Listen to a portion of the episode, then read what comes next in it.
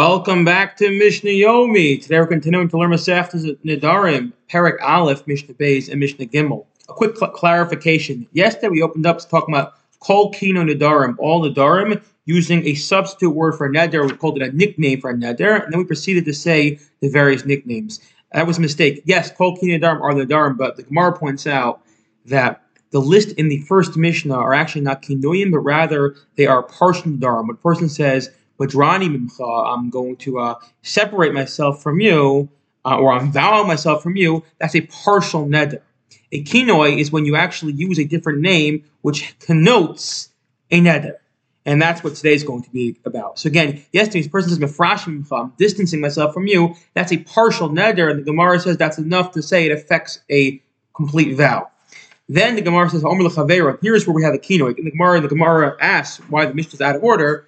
The Gemara, the Mishnah says, "Omer chavero konim, konach, konis, harili kinyun lekorban." A person says, uh, "This loaf is like a konim, a konach, a kones." These are all substitute words for a sacrifice. So the net is effective again because we said when you make a net, it has to be mitpas. You have to tie it to something else that's usher, that's prohibited. So you say this item is prohibited just like a korban. Now, it's a little more complicated. It can't be something that's always prohibited. It has to be something that is has similar properties that was once permitted and now is prohibited, such as a korban. I mean, if it's pig, well, that's always been prohibited. So he says this item is konach. That's a substitute word for our sacrifice. Now it is forbidden, like the uh.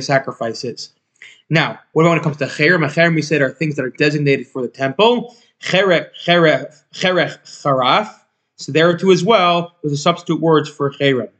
For a Nazir, Nazik, Naziach, Paziach. These are substitute words for Nazir. If you want to know why these specific words, you have to learn the Gemara. Well, now you all encourage me to do Daf Yomi. Okay. Shvusa, Shkuka. Uh, you see, this loaf is like a. I, I'm making a shkuk on this loaf, making a shvus on this loaf. So that's a substitute word for a, a shvuas, an oath. Neder, mosa. Person says, I, I swear, and use the term mosa, meaning I'm making a mosa on you. These are all substitute words for a an oath, for an oath. Great. Mishnah Beis. Ha'omer, a person now uses language and says, Lo chulin lo ochlecha.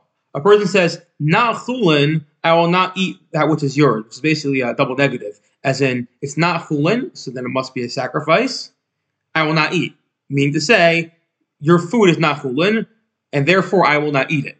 So he's t- that's effectively an oath that he's saying, I'm making your food to be as if it's not chulin. Lo kosher, or similarly, he says it's not kosher. Lo dachi, or not permitted.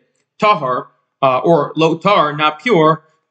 Tame noser pigol, again, it's all assuming use the same formulation. Lo tahar, lo tame, uh, lo, uh, uh, or, or he says, excuse me, tame, noser, or pigel, or he says it's impure, or it's noser, which is food that's left over beyond the permitted time one's allowed to have it. This is uh, sacrificial food.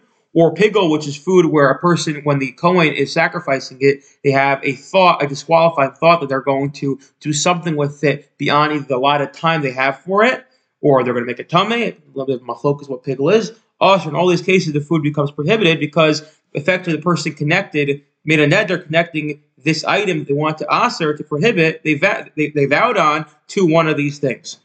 Ka'amra. If a person says the food I eat is like a lamb, kedirim, like the enclosure, which refer, which here it's presumably referring to the enclosure in the temple where the sheep were kept. Ke'etzim, like the wood, he's referring to the wood that was on top of the, the altar. Ke'ishim, like the fire up there. Kemizbech, the altar itself. Kehechel, the sanctuary uh, Yerushalayim or Yerushalayim, referring to um, that which is offered in Yerushalayim. Or he vows with any of the accessories of the altar. Again, he's being mitpas He's saying this item is usher like like Yerushalayim, like the altar, like the lamb, like uh, like uh, the Kedirim, any of those things, Hizkir korban, even doesn't mention actual korban, how is that korban as if he took an oath with a korban, um, and therefore it's effective oath. Omer, Homer Yerushalayim, just as Yerushalayim, he doesn't say anything, he has to say like Yerushalayim. I wish you all a wonderful day.